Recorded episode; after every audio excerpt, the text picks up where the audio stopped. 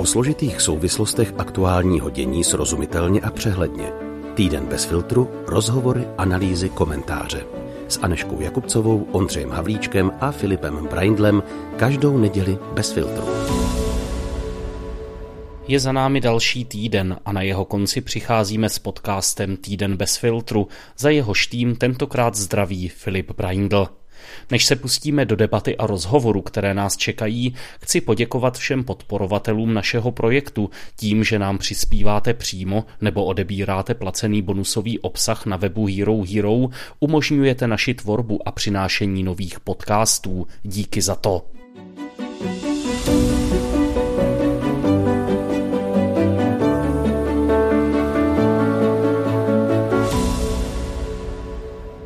Katolickou církev a nejspíš i e, většinu dalších e, křesťanských církví e, tvoří ženy, jak je vidět téměř při jakékoliv bohoslužbě, ale ženy se poměrně málo alespoň tak se mi to zdá, podílejí na rozhodování v církvi, ať už na té místní úrovni nebo potom na úrovni národní církve, celosvětové církve a podobně. Jak se vypořádat se stereotypy o postavení žen v církvi, jak na pomoci ať už rovnoprávnosti nebo možná spíše nějaké harmonii toho eh, mužského a ženského elementu. Eh, o tom se chci teď bavit na konci týdne, jehož součástí byl Mezinárodní den žen eh, v debatě tvůrců týdne bez filtru s Aneškou, s Ondrou. Zdravím vás já, Filip, a zvu tedy k poslechu našeho týdne bez filtru právě k této záležitosti. Nebudeme mluvit jenom my, těším se také na jednoho hosta, bude to žena, já se jenom bráním eh, tomu slova, slovu hostka, mně to nejde úplně eh,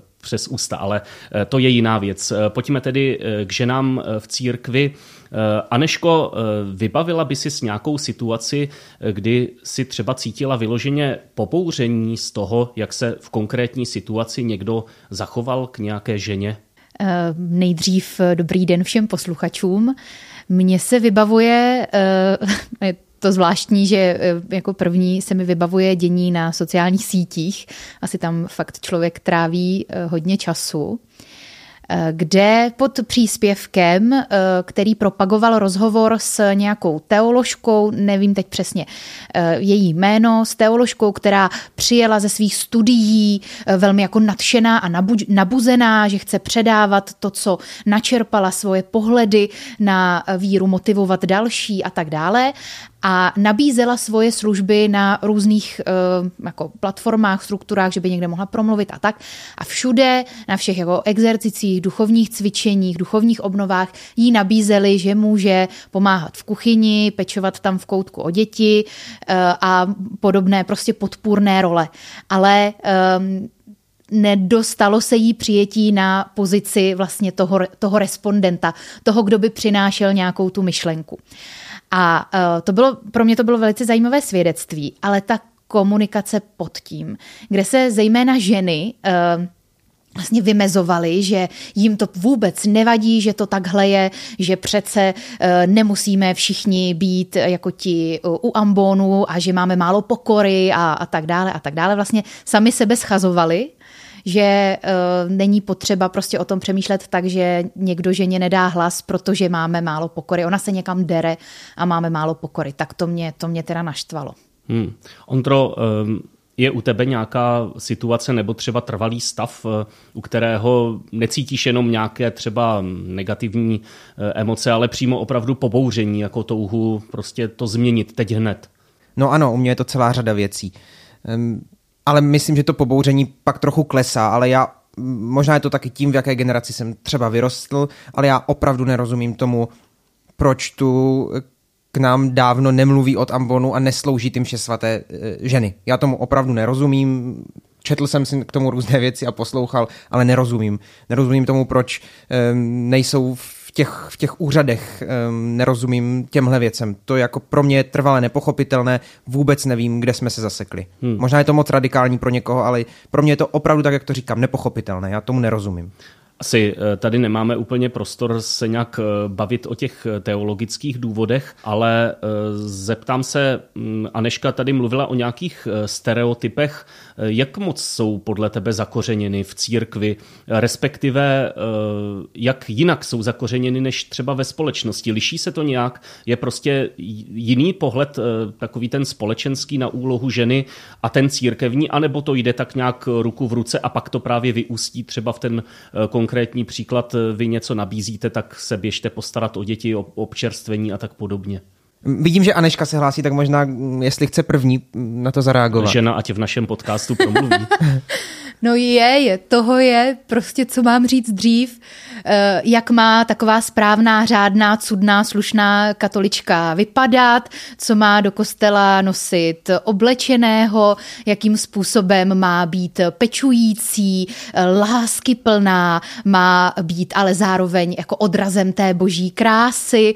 Eh, to, to jsou všech, to, to, to, to, to zní se na každé jako mši nějaká takováhle. Ta otázka ale zněla tak, eh, jestli je ten církevní pohled přece jenom jako specifický, že vybočuje, anebo se nějak veze uh, vlastně v jedné rovině s tím, jak uh, společnost jako taková uvažuje o ženách. Třeba ne v těch katolických konturách, ale přesto nějak tak jako na vás je ta domácnost, na vás jsou ty děti a tak dále. Mm, myslím, a, a ten že... katolický pohled je pak, řekněme, důsledkem nebo prostě mm, souvislosti s tím. Hmm. Myslím, že nějaká ta cudnost eh, i ohledně eh, zevnějšku a dalšího jako chování, takže je víc akcentovaná eh, teda v církvi.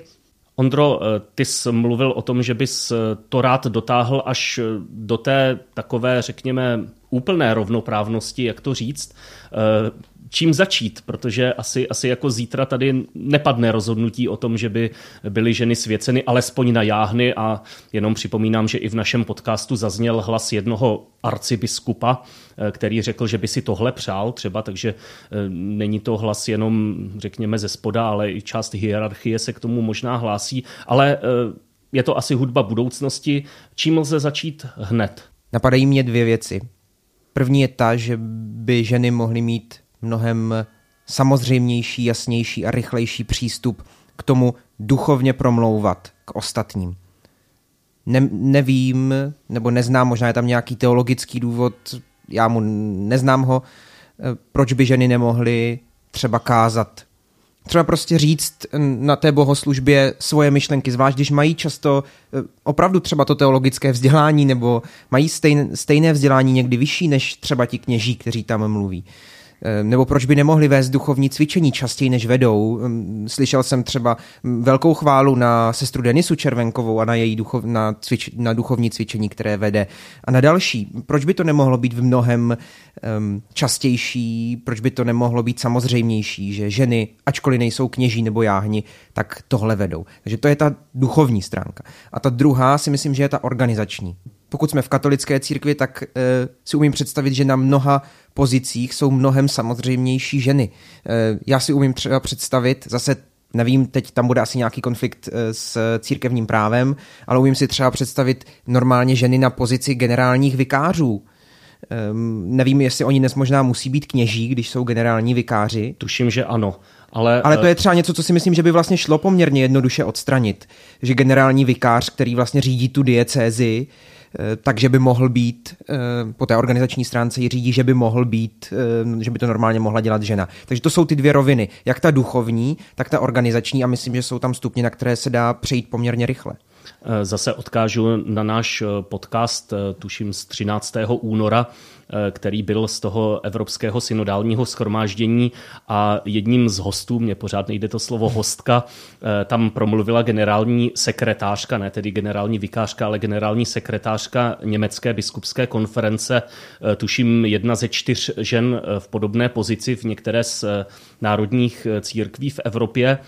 Aneško, je tohleto, co nastínil Ondra, mm, dobrá cesta k tomu, jak to opravdu postupně nějak vést opravdu, mně se, mně se spíš než rovnoprávnost možná líbí ten pojem harmonie, eh, tak právě k tomu.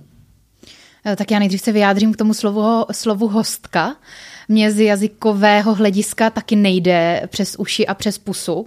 Eh, fakt jsem spíš jazykový konzervativec. Zároveň je to zvláštní, že ta mluva, eh, že ten náš prostě český jazyk nemá pro spoustu jako důležitých věcí ten ženský ekvivalent, eh, jako kdyby se opravdu a priori počítalo s tím, že základ uh, toho, co označuje to slovo, tvoří ten uh, mužský prostě svět a pouze teda výjimečně to naruší nějaká ta žena, která prostě do toho mužského světa nepatří. Tak, um... ono to, pardon, platí i pro to církevní názvosloví, že jo, tam, tam některé ty pojmy prostě nemají ženskou podobu. Tak třeba duchovní, to je takové neutrální, ale Jinak jo, to jako... je spodstatnělé přídavné jméno, tak tam je to jednodušší. No, takže, takže hostka mě většinou přes pusu taky nejde a já používám to spíš trošku ironicky, uh, jestli jsi narážel na to, že jsem eh, to dneska použila, tohleto slovo. Narážel jsem na tvé uh, vzdělání v této jazykové oblasti.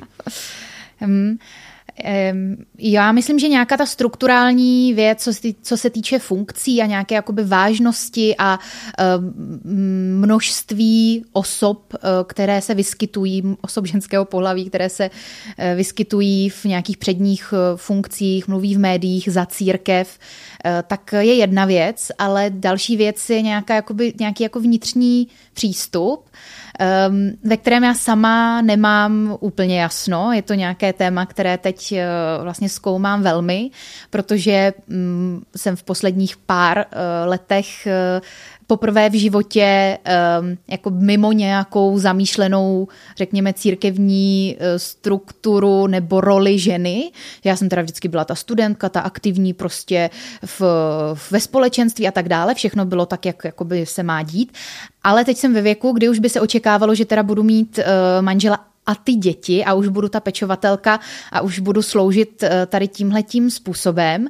A pro single žijící ženy si myslím, že teda, že to je jako velká, velká, nebo nejenom ženy, eh, i, i muže, ale tam přece jenom, eh, přece jenom ta tradice je nějaká taková větší, že tady je taková jako by velká slepá skvrna nebo slepé místo, že jak zjišťuju, že většina jako reakcí lidí z církve se pohybuje někde od lítosti přes, přes nějaké jako uh, moralizování nebo radění, jak teda na to, abys tu svoji situaci změnila, protože uh, je přece jasné, že nejsi spokojená, tak uh, nějaký jako vnitřní přístup, kdo, kdo teda jakoby ta žena je a že si může prostě svobodně zvolit jako muž nebo zacházet prostě s tím prostorem, který zrovna v životě má, tak v tom vidím velký rezervy. Pro mě, je, jestli můžu ještě navázat, pro mě vlastně hrozně zvláštní, já už jsem si to snažil říct na začátku, vy tomu rozumíte, nebo vy to takhle máte třeba v hlavě, že to tak vnímáte jako vlastně rozdílně, protože já třeba vůbec ne, a nevím, jestli je to správně nebo špatně, jenom já vlastně vůbec nevidím, že bych si řekl u většiny věcí, že bych si řekl, jako tohle je pro muže a tohle je pro ženu, nebo, nebo třeba je, je v nich rozdíl, nebo nemám, uvi, nemám vlastně nikdy to, že bych eh, si řekl, tohle je rozdíl, protože on je heterosexuál a on je gay, ne, nebo lesba, jako, že já to vůbec nemám, ale vnímám, že to ještě jako spoustu lidí má, nebo ne ještě, možná přirozeně, to spoustu lidí má a vlastně si s tím nevím rady, protože pro mě je pak ta diskuze nepochopitelná. V té přístupnosti já tomu jako opravdu úplně upřímně nerozumím. Ty jo, Filipe? Eh, já se tomu snažím porozumět. Eh, já eh, možná trošku jako ve větší míře jsem, jsem takový člověk, který se jako ponoří do nějaké tradice a nějak tak jako jsem schopen akceptovat to, že se nějakým způsobem zdůvodňuje to, že kněžství je záležitost mužů a zároveň taky vidím, vidím církve a to mi e, zase přijde fajn, že ono jako e, to katolictví není jediný způsob, jak žít křesťanství. A e, vlastně jako známe, nakonec i v naší debatě jsme měli, jsme měli Sandru Silnou farářku a člověk, nebo já, já to tak cítím, že je to strašně fajn, že, že prostě ona jako je v té pozici toho duchovního, je vlastně tím, tím ekvivalentem našeho kněze, Eh, a nějak, nějak mě to jako zásadně nepobuřuje. To, co cítím, tak eh, je třeba taková touha po nějakých eh, postupných krocích, které by šly třeba, jak, jak řekl právě ten arcibiskup Német v tom našem rozhovoru od toho jáhenství, což je vlastně už svátostná služba, což už je vlastně svěcení a nejsem, nejsem prostě v tomhle revolucionář. Ještě se vrátím eh, k tomu, jak vlastně se měří ženám eh, dvojím metrem, řekněme, jak, jak jsi to ty, Aneško, naznačila třeba, že je prostě taková ta všeobecně uznávaná role v církvi, prostě matka mnoha dětí. Nebo třeba řeholnice, zasvěcená pana a tak dále. Co s tím vlastně? Eh, je to, je to otázka nějaké výchovy, třeba i nějaké výchovy uvnitř církve, já nevím, tomu, jak jsou vychováváni seminaristé, budoucí kněží, jak se to pak přenáší do toho, aby zkrátka opravdu byl jako větší respekt, respektive aby se třeba těm ženám jenom eh, měřilo tak jako mužům, že zkrátka jako jim nikdo do té životní situace až tak tolik nekecá co se týče přístupu k ženám, podle mě uh, stačí jim fakt jako dávat prostor, nějak k tomu musíme dojít. Nějak si člověk musí v tom veřejném prostoru všimnout těch zajímavých žen, které potom, kterých si potom třeba všimnou i uh, velká média a začnou je zvát. Jo? Od někud se prostě začít musí. Takže podle mě aspoň jim jakoby dávat prostor a myslet na to. Myslet na to, že uh, tohle může být problém, že když nezaznívají hlasy nějakých určitých skupin, buď ve veřejném prostoru, anebo nejsou e, v rozhodovacích pozicích, tak tam prostě ten pohled chybí a je ta společnost hrozně unifikovaná a nemůže prostě plnit ty různé potřeby a tak dále. O co církev přichází, Ondro, když tedy, že nám nepopřává tolik prostoru, jak by asi mohla a jak, jak by nejspíš měla? O přirozenost, podle mě protože mně přijde nepřirozené tvořit komunitu jak pro muže, tak pro ženy, ale nechat mluvit a ovlivňovat věci především muže. To je nevyvážené, nepřirozené, podle mě vytváří nějakou zvláštní umělou společnost, zvláštní umělé seskupení lidí, které nefunguje tak, jak by přirozeně mělo, protože člověk nemá být sám, nebo jako nemá být sám jako jednotlivec a stejně tak si právě myslím, že nemá být jenom mužská společnost nebo jenom ženská, nebo mm, společnost, které vládne jenom, nebo jako ke které mluví třeba. Ani myslím, že tolik nejde o vládnutí, o to rozhodování, ale právě o to, co říká Aneška třeba, o to vůbec přinášení toho hlasu, toho pohledu um, té um, prostě skupiny, která to uvažuje trošku jinak třeba než uh, ta první. Takže o přirozenost. S Aneškou a Ondrou eh, se ještě uslyšíme v Hero Hero, ale tentokrát trošku na jiné téma. Eh, u toho současného se zastavíme v dalším rozhovoru eh, s naší hostkou, tedy s ženou, která má co říci, věřím tomu, k tomu, jak... Res, respondentkou se dá použít. Ano, Tam děkuju, je to... děkuju. A ještě než vás propustím z tohoto rozhovoru, tak jedna krátká otázka na rychlou odpověď. Eh, vaše oblíbená žena v církvi, ať už žijící nebo v minulosti, kdo to je? Eh, mám jich ve svém okolí několik. Eh, řekla bych třeba svoji maminku nebo své sestry. Debaty, s který, který s nima vedu, i to, co oni přináší třeba do společenství, v kterých oni žijou, nebo holky, které prošly skautem, mým oddílem, nebo které byly mými vedoucími. Často se to vlastně eh, stýkalo, že byli zároveň eh, z té věřící komunity a zároveň z té skautské, to, to byla pecka, ovlivnili mě velmi. A kdybych měla říct někoho z těch, kdo promlouvají do toho veřejného prostoru, pominuli svoji sestru Kačku Rýznarovou, která ten prostor občas má, eh, tak bych řekla sestru Imakulátu, která naposledy si myslím, že byla v našem kamarádském podcastu na okraji. To je, to je výrazná osobnost pro mě třeba byly výrazné osobnosti v církvi některé kolegyně v Proglasu, kde jsme pracovali. Ehm, byla to třeba Katka Rožová, která si myslím, že jak v Proglasu, tak ale i mimo něj vlastně, když pracovala jinde, dělala velkou reklamu nebo jako velkou práci. Ehm, jsou to pro mě některé právě jako třeba ženy, které promlouvají v jako teoložky, ale potom jsou to určitě i jako ženy v tom mém bezprostředním okolí, protože já mám třeba víc kamarádek než kamarádů a tam to hodně vnímám. A Fildo, odpovíš hmm. taky? Uh, Kromě toho, co jste říkali, jako spousta, spousta žen eh, v mém okolí, v rodině a tak podobně, eh, čímž zdravím třeba svoji tchýni, eh, tak, tak třeba se mi pořád jako dere ten, ten obraz těch zamčených učedníků a těch žen, které vyšly k tomu hrobu prostě a, a setkali se první a tak to je. A je. Kdyby, kdyby to neudělali, tak, tak prostě by tam do dneška ti apoštolové muži jistě úctyhodní seděli a kdo ví, na co čekali. Já jen teď jsem si uvědomila, že jsem na svoji největší oblíbenkyni uh, zapomněla. To je německá teoložka, už zesnula básnířka, hlavně duchovní básnířka, která propojuje uh, jako duchovní, sociální a uh, ekologická témata, environmentální. Dorote Zéle, to je, tu čtěte, ta je báječná.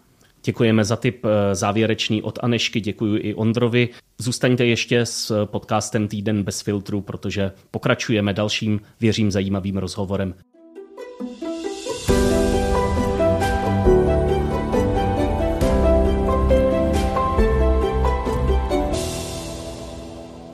Tím hostem je Pavla Holíková z Brna, eh, která do českého prostoru mimo jiné přináší texty z německého prostředí, eh, které se vztahují eh, k tomu našemu tématu. Paní Holíková vystudovala historii a teologii. Její texty najdete například na webu Christnet. Já vás vítám v podcastu Týden bez filtru. Dobrý den. Dobrý den. Nechci to zkoušet za každou cenu pozitivně hned na úvod, ale je něco, co vás v poslední době potěšilo, pokud jde o nějaké směřování k tomu eh, postavení žen v církvi, řekněme, lepším způsobem, nějaký trend, eh, který vás naladil optimisticky? Optimisticky mě určitě naladil synodní proces, který běží od října roku 2021 a jak vidíme, tak je zamýšlený hlouběji, než se původně, zamýš, než se původně uvažovalo. To znamená, má skončit až v roce 2024.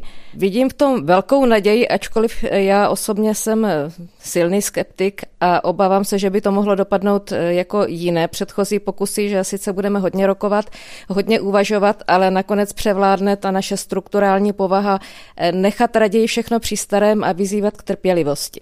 Ono totiž na tom synodálním procesu to zaznívá, že to postavení žen není správné, že nedostávají tolik prostoru a že nakonec i ta církev tím ztrácí. Eh, takže myslíte si, že to pořád zůstává jenom v rovině těch slov, že zkrátka jako eh, přetvořit to v nějaký reálný proces eh, integrace žen, když to tak řeknu, do toho církevního společenství je něco jiného? Myslím si, že je v tom určitý rozdíl. Můžeme sice pozorovat na papeži Františkovi, který se snaží integrovat ženy i do rozhodovacích procesů a víme, že počet žen mezi zaměstnanci Vatikánu se výrazně zlepšil za posledních deset let eh, Františkova pontifikátu. Přesto si myslím, že to je poměrně málo a že to prozatím eh, nezasahuje celou církev. Patrně to má větší význam zatím ve Vatikánu, ale my nevíme, kdy a jestli se to dostane až k nám. Co se proto dá dělat, aby se to, jak říkáte, dostalo k nám? Já si myslím, že především ženy si musí být vědomy své hodnoty a měli by sami uvažovat nad tím, do jakých eh, pozic je současné struktury, současné maskulinní církevní struktury tlačí a je potřeba, aby si uvědomili, zda se tím chtějí nechat určovat, zda je to vůbec jejich pozice, protože nepochybně jsou mezi námi ženy, kterým to vyhovuje a je to tak v pořádku ale e, současně bychom měli uvažovat nad tím, jestli nechceme být někde jinde a e, hlavně bychom o tom měli mluvit, protože dokud se o tom nemluví, tak to neexistuje. E, vy jste zmínila, že jsou určitě ženy, kterým vyhovuje ta pozice eh, třeba taková, eh, kterou vlastně lec kdo uznává, žena, která třeba vypomáhá v té farnosti, eh, která se stará o nějaké ty praktické věci, ale nepromlouvá do toho řízení. Je to tedy otázka nějakého sebevědomí, anebo je to taky otázka uznání ze strany toho celého společenství, nejen těch řídících lidí v církvi, ale církve jako celku, že tam zkrátka někde kde ty ženy chybí? Evidentně velké části církve, a teď myslím těm spodním patrům, tohle to nechybí. Ale části to chybí velice silně a já se domnívám, že se to bohužel promítá i do církevní nauky, do které promluvají pouze muži a ve které v mnoha případech nezaznívá to, co ženy potřebují, všechny ženy potřebují. Zkusme dát nějaký příklad, kde tedy eh, tento hlas dostatečně nezaznívá a ovlivňuje pak eh, i tu nauku. Chybí tam ten pohled zkrátka. Podle mě je problém i v tom, že e, v kázání zaznívají pouze e, myšlenky, které jsou přefiltrovány muži. Potřebujeme ženy kazatelky. A to neznamená, že by ženy musely kázat přímo nakazatelně, ale měly by promlouvat a měly by být slyšet. Hezky jste navázala na debatu, kterou jsme vedli v tomto podcastu předtím a vy jste ji neslyšela. Přesně tohle od jednoho z našich kolegů zaznělo.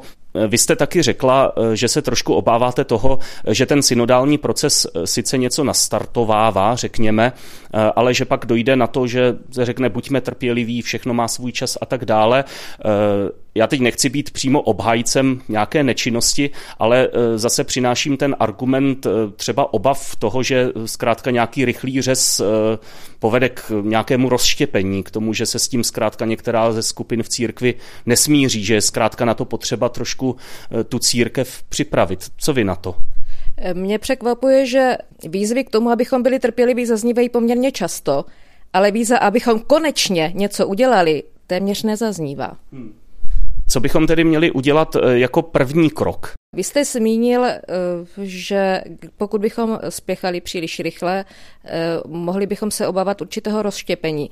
Mě zaujalo to, že vídeňský teolog Paul Zulener upozorňuje na to a považuji to za velmi pravděpodobné, že rozštěpením hrozí spíš lidé, kteří nechtějí žádné změny, že to je argument pro to, aby se nic neměnilo, že to není úplně reálná obava. Když se třeba mluví o tom, že vlastně tu kněžskou službu vykonávaly eh, ženy, není to příliš třeba tohle, eh, není to příliš ambiciozní cíl, když eh, máme ten současný stav, nebyl by to příliš radikální krok? Radikální krok by to patrně byl. Já se však domnívám, že to, že, kněž, že ženy nejsou připuštěny ke svěcení a nevykonávají duchovenskou službu, je z obrovské části dosavadní nezvyk. Nezvyk je totiž železná košile. Mm-hmm. Eh, my jsme v tomto podcastu mluvili také o tom, jak jsou ženy přijímány v církvi. Došli jsme mm, k takovému závěru, eh, že eh, se idealizuje třeba určitá podoba, určitý model ženy jako matky, jako matky velké rodiny ideálně, případně třeba zasvěcené ženy, eh, řeholnice a tak podobně. A ty ostatní eh, pak ta církev úplně nějak jako nedokáže pojmout eh, a je možná na ně trošku přísnější než na muže, které tolik v tomto ohledu neposuzuje. Je tento, nebo sdílíte také tento dojem, který jsme v té naší debatě s kolegy s Aneškou a s Ondrou sformulovali? Nepochybně. Že nám jsou předkládány role, které mužské části církve hlavně té vedoucí, vyhovují. A já mám kolikrát dojem, že žena jako matka, zejména matka velké početné rodiny, se velebí hlavně proto, aby tou matkou zůstala a aby, ne, aby nechodila nikam jinam, aby neměla žádné vyšší ambice. E, líbí se mi taky postřeh Petry Švecové, to je taky moje kamarádka, která občas píše do Christnatu, která upozorňuje, že nejde o to, které role e, jsou ženám doporučovány, ale to, že církev neumí ocenit žádné role jiné. Zase otázka, co s tím, kde začít nějakou změnu tohoto stavu, který asi není úplně ideální. Já si myslím, že z velké části se začalo tam, kde se začít musí a to, že o tom musíme mluvit. Musíme o tom přemýšlet, diskutovat a protože jde určitě e, svým způsobem o to, aby s námi souhlasila i ta vyšší patra, e, kněží a biskupové, tak je třeba e, setkávat se a mluvit na toto téma i s kněžími a biskupy, zejména aspoň s tou částí, o které si myslíme, že je takovým debatám přístupná. Hmm. Mě to právě už předtím přivádělo k otázce, jestli je to někdy vlastně jako nezamýšlený pohled, že zkrátka ten kněz nebo kdokoliv vlastně, kdo eh, na tu ženu nežijící v těch ideálních formátech eh, nějak posuzuje, tak eh, si vlastně ani neuvědomuje, že jí třeba může ubližovat, že se k ní chová necitlivě nebo tak podobně. Já si taky myslím, že v mnohem je problém v tom, že kněží jsou někdy až úzkostliví v tom, aby dodržovali všechny správné předpisy, aby dělali všechno správně, aby takzvaně měli všechno v pořádku. A ani si neuvědomí, že je to pohled práva a pohled správných předpisů, který je řídí a že jsou i jiné pohledy, například kreativita, ta nám tady chybí. Setkala jsem se naposledy, nedá, není to dávno, na popoleční středu náš pan Kaplan přišel eh, s tím, že vlastně eh, popelec nesmí udělovat like, musí to být vždy kněz. Možná má pravdu, ale kladu si otázku, proč se tolik soustředujeme na to, co se smí a nesmí, a nevěnujeme stejné úsilí zdravé kreativitě. Položím vám stejnou otázku jako svým kolegům Ondrovi a Anešce. Kdo je vaší oblíbenou ženou v církvi, ať už žijící nebo eh, v církvi minulých století, v církvi třeba počáteční, církvi novozákonní?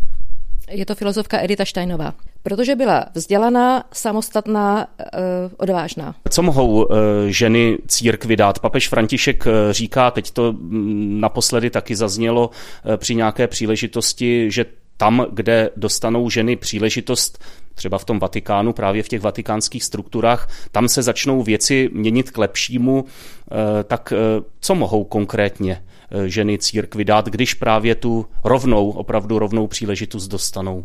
Rovnou příležitost nedostanou tak brzy, takže spíš se soustředíme na to, co mohou církvi dát ještě než tu rovnou příležitost dostanou a to je především ženský pohled na věci.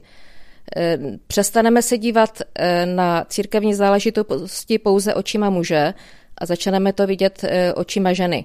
Je to takový zvláštní příklad, myslím si, že dost výrazný je postoj církve k antikoncepci, který je v podstatě mužským postojem pro to, aby žena byla stále k dispozici. A nerespektuje to, že žena má také svoje přání, chtěla by rozvíjet svoje profesní schopnosti, svoji profesní kariéru a ne, nemusí to být nutně na úkor matky, což si myslím, že třeba ten původní pohled na antikoncepci, který vlastně nám zprostředkovává a neustále nám předkládá na encyklika Humane Vitae, byl pohled muže na to, aby žena nepřestala být matka. V podstatě je v tom neoprávněný nebo neopodstatněný e, strach z toho, že žena nezvládne profesi a mateřství současně. Přitom o tom, že muž nezvládne nebo zvládne obojí, jak profesi, tak otcovství, nikdo nepochybuje. E, když se podíváme do kostelních lavic, tak, tak vidíme e, převážně ženy, když se podíváme k oltáři, tak vidíme z pravidla jen muže, maximálně třeba dívky, kde je dovoleno dívkám, aby ministrovali. Jaký máte třeba sen, eh, když, když to řeknu teď, teď hodně ošklivě, omlouvám se, eh, v takovém tom, čeho já se ještě mohu dožít v tom, v tom pozitivním slova smyslu, eh, aby ta bariéra třeba nebyla tak výrazná, aby se tolik třeba nelišilo to složení lidí v prezbytáři versus lidí uvnitř kostela. Já mám představu, že já už se nedožiju ničeho, protože i když tady máme určité předpisy, které se změnily, eh, ženy mohou přijímat eh, institucionalizované eh, laické služby, na rozdíl od ještě předloni, kdy nemohly, tak stejně to závisí na tom, že muži, ať už v podobě kněží nebo ministrantů, si to prostě nepřejí a jednoduše prohlásí, my je tady nechcem. Takže v tomto smyslu si nedělám iluze. Eh, ženy budou vždycky k ministrantské službě a jiné akoli, službě akolické připuštěny až tehdy, až tady nebude žádný muž, což považuji pro ženu za poněkud podůstojné.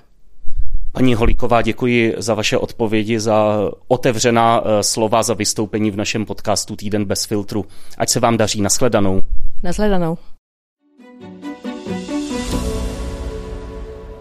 Týden bez filtru pomalu končí a mohlo by se zdát, že jsme nestratili ani slovo o události, která zcela jistě ovládla veřejný prostor, tedy výměně prezidentů, odchodu Miloše Zemana a nástupu Petra Pavla. Přece jen aspoň maličkost. Biskup Tomáš Holub publikoval fotku ze zákulisí Pražského hradu, kde pro hosty inaugurace a jistě také hostky, ale hlavně pro jejich děti vznikl dětský koutek, takovéto klasické zátiší s hračkami, stolečky, věcmi na malování, prostě pro drobotinu, taková zdánlivá drobnost, která ale také vydává dobré svědectví o myšlení v detailech, o dobré vůli a celkově bych si typl právě na ženský, praktický a vstřícný pohled.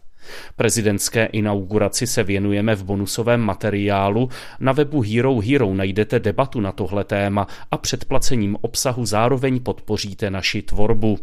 Ať už to děláte nebo ne, přeji vydařený další týden, na jehož konci se opět ohlásíme Filip, Aneška a Ondra, který vybere téma a provede nás jím. Mějte se hezky. Bez filtru O zásadních věcech otevřeně a bez předsudků. Najdete nás v podcastových aplikacích na Facebooku, Twitteru a Instagramu bez filtru pomlčka podcast. Chcete nás podpořit? Info na webu bezfiltrupodcast.cz